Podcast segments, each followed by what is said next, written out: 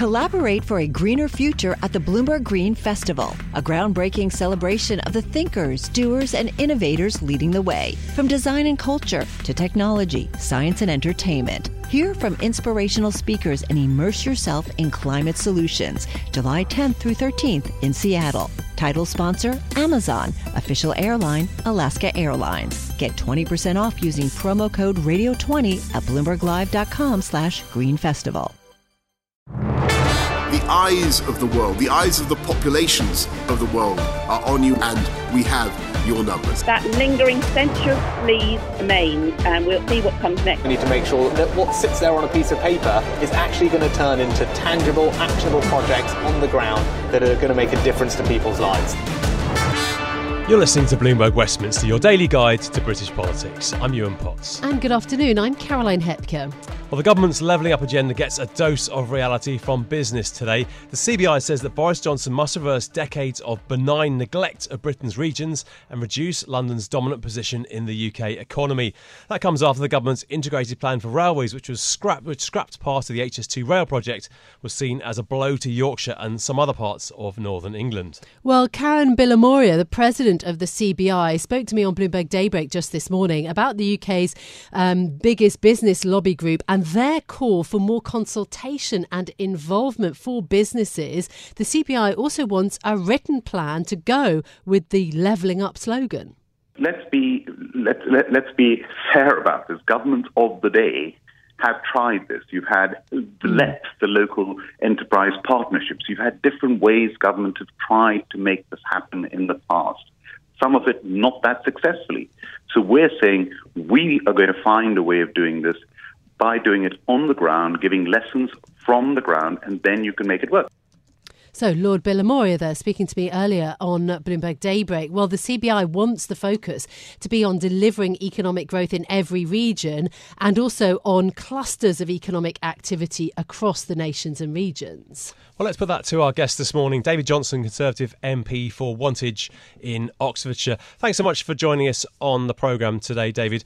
Now, just could you address that point made by the CBI there that we really need a way of measuring the success of levelling up? Otherwise, it's just kind of uh, meaningless phrases. How, how do we get something a bit more concrete on, on paper?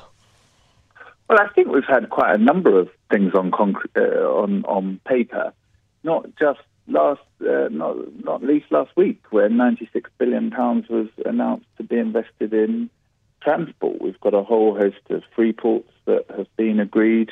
We've got the Towns Fund, which is already helping to improve high streets and, and town centres all across the country. So um, I'm not surprised by the criticism of the of the CBI because I've I've I've watched them for enough uh, years now to know that um, they don't tend to agree any government announcement with, yes, that sounds enough, that sounds about all we need.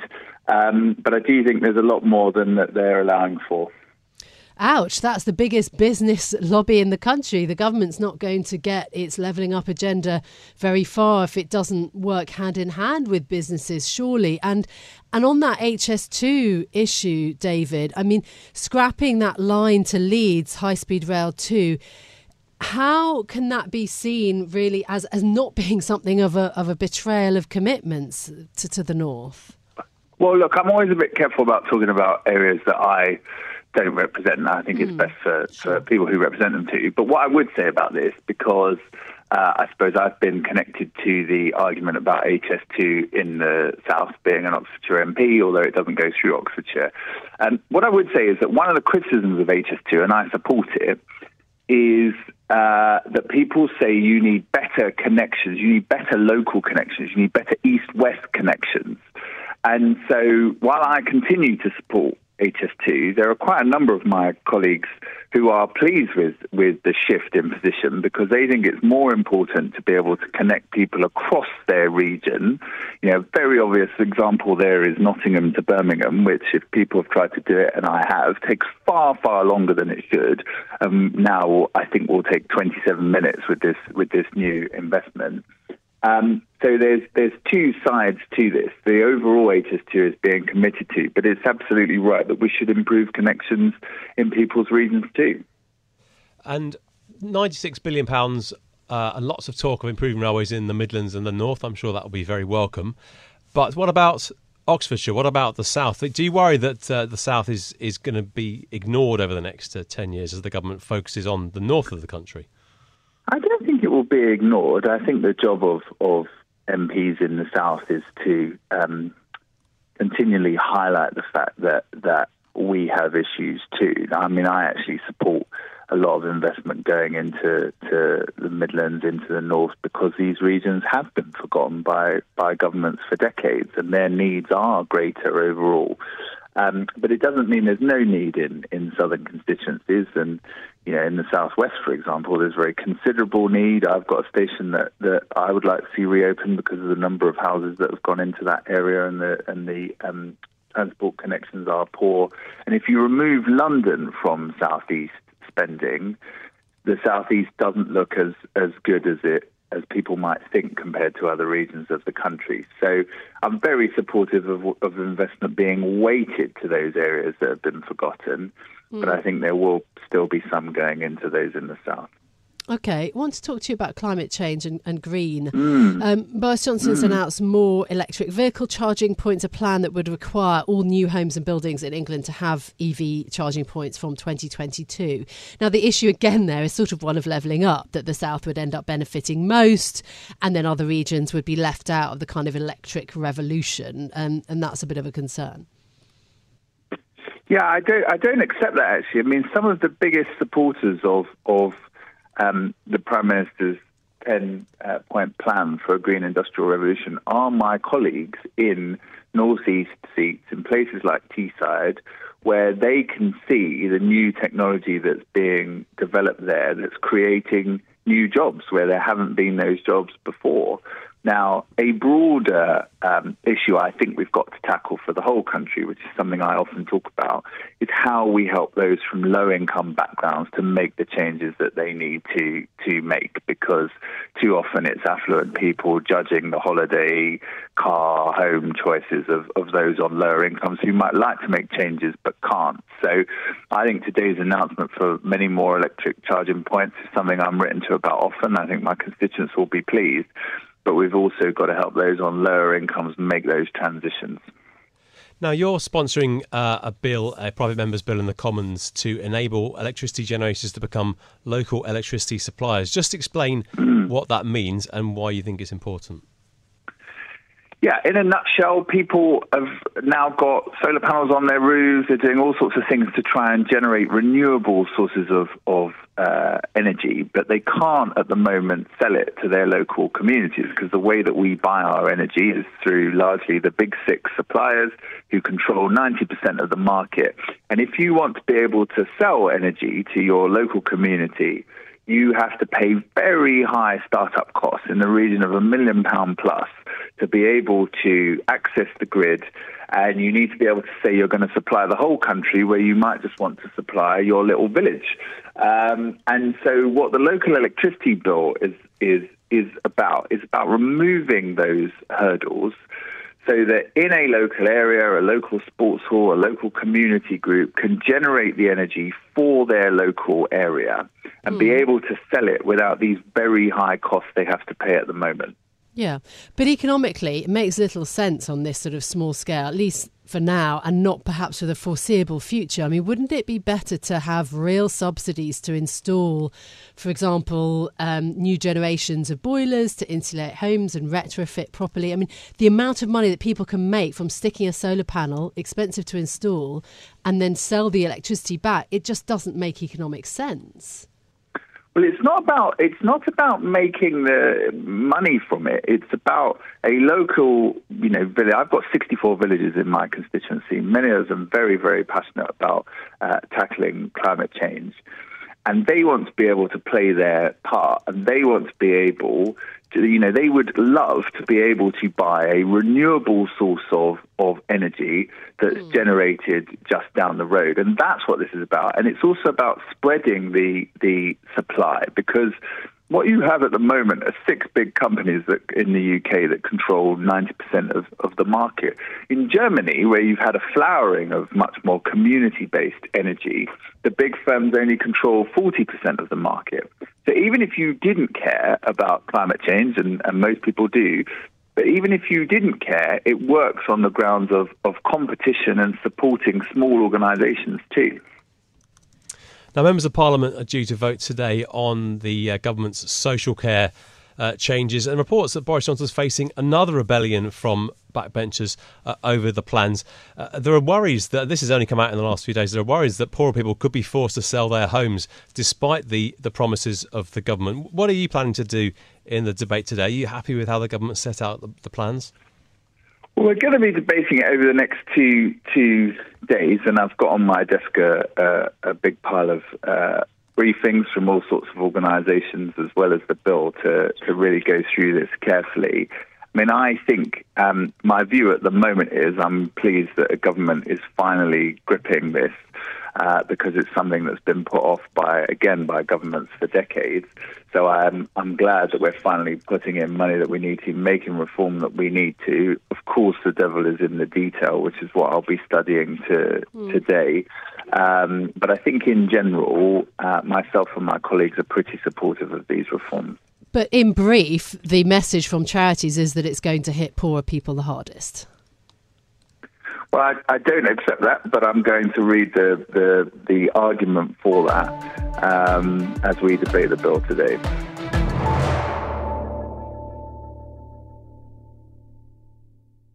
Hi, I'm Ron Kraszewski, Chairman and CEO of Stifel. Financial advisors, if you're not growing your practice, you're losing market share. Stifel is a growing entrepreneurial, advisor centric firm built for successful advisors like you. Imagine having the resources of the largest wirehouses and the support of the boutique shops, but none of the bureaucracy to get in the way of you serving your clients. At Stifel, it's your business, your book, your clients. I always tell the advisors we're recruiting, I want you to come to Stifel and double or triple your business. Most of them laugh and shake their heads, but I'm serious. Don't take it from me, take it from Stifel's number one finish in JD Power's 2023 U.S. Financial Advisor Satisfaction Study. So, there's a reason why 148 financial advisors joined Stifel last year. Come join us and find out why Stifel is the firm where success meets success. Visit www.choosestifel.com Stifel.com. Stifel Nicolaus and Company Incorporated, member SIPC and NYSE. Christmas family gatherings in Britain will be able to go ahead as normal, and there's no evidence to suggest that extra virus restrictions will be needed. That's according to the government. It's, pla- it's banking on a vaccine booster program and light touch social restrictions to keep a lid on the pandemic, even as other parts of Europe impose fresh lockdown measures.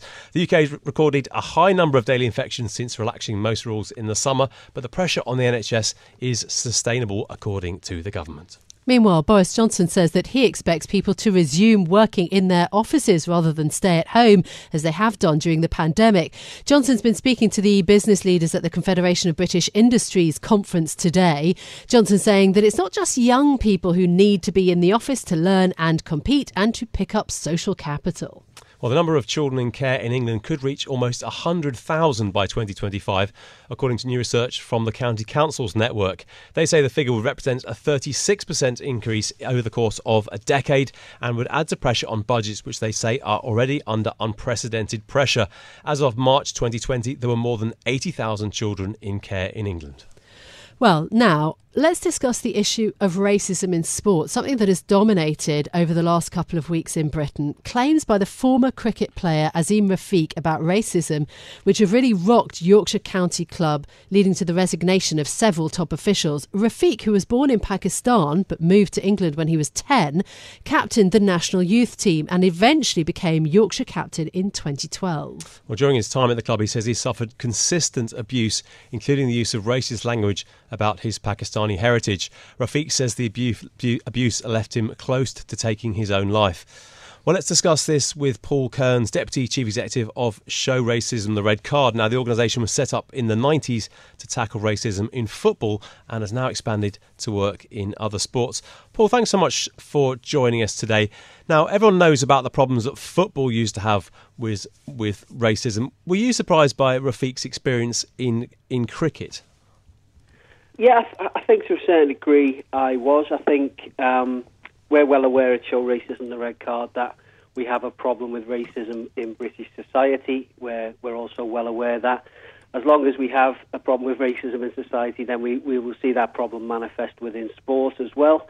but I think traditionally, um, over many years, we've seen um, racism manifest within football, um, and this has been a an, a, a, an interesting development to see the level and the scale of, of, of casual racism uh, across all levels of cricket. You know, Azeem's been very clear that this is something that, that's happened um, throughout his life from the grassroots level and, and, something that he's seen at the grassroots level, but sadly right through to the to the higher echelons of the game as well.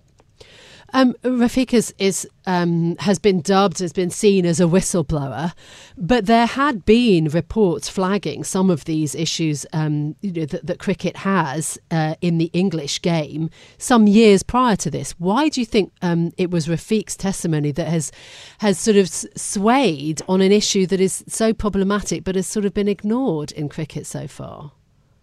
I think that is the exact problem. It's either been ignored or it's not being taken seriously enough, and Azeem Rafiq has been absolutely resolute and, and determined and, and, dogged in his in his pursuit of this issue because it's something that, that's tested him and his family um, to the extreme. He's, he's been very clear that you know he's had suicidal thoughts and he's, he's he feels it's impacted and um, ended his career within the game. But also from a human point of view, he's, he's made it very clear that he doesn't want anybody else to have to go through and, and experience what he has. Um, and I think I think it's that human side when we saw the human side of it laid bare before the select committee last week. We saw the, the impact firsthand mm. on him, on on his family, and what he's had to go through. I think I think that's opened the world's eyes and ears to to the level of the problem and the scale of the problem within the game. How widespread do you think the problem is within within cricket? As I said before, I think I think it, it's endemic at all levels of the game. It, you know, it, it's it, it's well documented that it's a problem at grassroots level, but there's there's a report out that says you know it, it's stopping players from from a certain level of the game reaching the very top levels of the game, and I think that's very damning, very damaging for the game. I think this whole issue has put not only Yorkshire County Cricket Club under a spotlight, but I think it's put the English game and the English Cricket Board under a spotlight, and it's it's going to be very interesting, and I think the world is watching and waiting to see how they react to that. Um, Azeem Rafiq also said that what we have to do is is, is keep focusing on this issue and, and not start to look the other way because he felt that Yorkshire Cricket Club will take a different viewpoint on this in a couple of months' time once once the heat starts to die down. And I think I think mm. we can't allow that. I think we have to keep um, the issue in the spotlight. We have to keep our focus on the English Cricket Board to, to see what happens next. They've said that lessons will be learned. They've said that changes will be made. And I think, as I say, I think the world is watching and waiting to see to see what that will be. What would you advise them to do then? English football has been seen as doing um, a good job in terms of cracking down on the problem after much pushing and driving and campaigning, but it is now, many years later, seen as having done a, a good job. What would your advice be to, to cricket as they also have to tackle this, this issue sort of root and branch? Yeah, absolutely. I think English English cricket needs to take a long, hard look at itself. I think I think reform is required.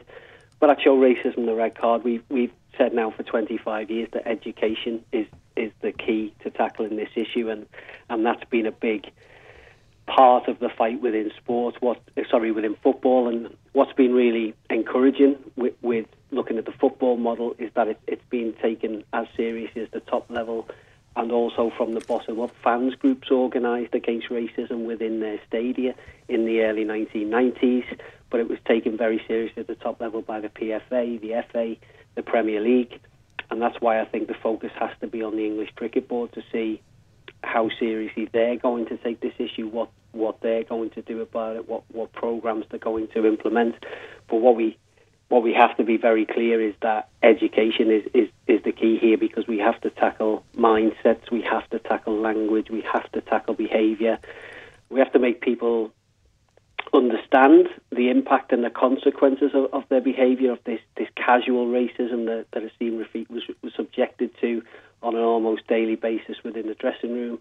And we have to we have to build empathy and have people realise the impact, the consequences of their behaviour and, gi- and give them the opportunity to change. Give these give the English Cricket Board the opportunity to change the culture of the game, and for clubs to change the culture of their dressing rooms. How long did it take to tackle the problem in football? Because it was a it was a big problem, wasn't it? If you went on the terraces in in the eighties, racism was just sort of something which j- just happened, wasn't it? Whereas it, it isn't now. Uh, how how long did that shift take? I think, well, you know, as I said, I show racism the red card. We we've been trying to tackle this issue for 25 years now. I, I think you're right that within the 1980s and, and probably early 90s as well, racism was widespread on the terraces within the game of football. But it's it's a it's a gradual shift away from that mindset. But once once big organisations at the top of the game, once the clubs get involved, once the players get involved, we do start to see those those mind mind mindsets shift and change, and, and that be, that behaviour becomes unacceptable and, be, and, and becomes it's, it's unwelcome within within the stadia. But as I say, we, we can't make those kind of changes overnight. Mm. But if we if we educate the right people, if we get the clubs on board, if we get the governing bodies on board, if we get the players on board, then that's a, that's a united approach at, at the very top levels of the game to say that we won't accept this behaviour within our game anymore. And that, that's been one of the big changes within football. And sadly, yeah. we still see we, we still see problems within football from time to time, and, and that's because because we have racism outside of the football stadium. We have racism in our society, sadly. Yeah, I mean, and as you point out, racism within society is endemic, and it is a stubborn issue. I mean, it certainly didn't go away, you know, with the World Cup and so on, just recently. The government report, though, that came out earlier this year, how damaging is it that you get a government sponsored report, for example, denying even the existence of institutional racism within Britain, and yet you have um, uh, uh, Rafiq speaking to MPs uh, on this very issue? Well, well, again, how, how powerful a message and, and a story is that that, that Azeem Rafiq has put, has put forward to the Select Committee. He's, he's given a very clear, very demonstrable example of institutional racism that does exist, and he's also made very clear and laid bare the consequences and impact of that on individuals. So, I think that's what again another reason why this is such a powerful story. But I think at the same time, you know, my mind goes back to Tyrone Mings from the from the England football team and his comments after the Euros, um, and and after the social media abuse that, that was aimed at the three black players who missed penalties. Tyrone called out politicians and he said, you, "You don't get, you don't get to call out the social media abuse when you didn't stand in support of us taking the knee and in support of Black Lives Matter before the tournament." Um, and, and I, I think that's that also, to me, harks back to this report. You, you, you, don't get to deny the existence of racism and then all of a sudden decide that you want to call it out at a later date. That there has to be that, that united and unified approach. Bloomberg Westminster. Listen weekdays at noon on DAB Digital Radio in London.